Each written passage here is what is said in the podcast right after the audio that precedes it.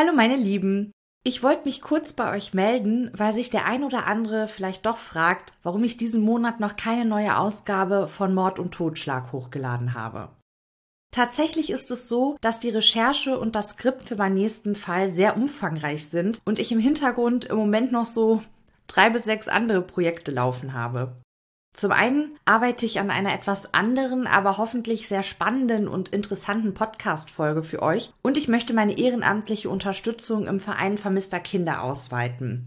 Was das mit von Mord und Totschlag zu tun hat, das werdet ihr dann in den nächsten Wochen erfahren.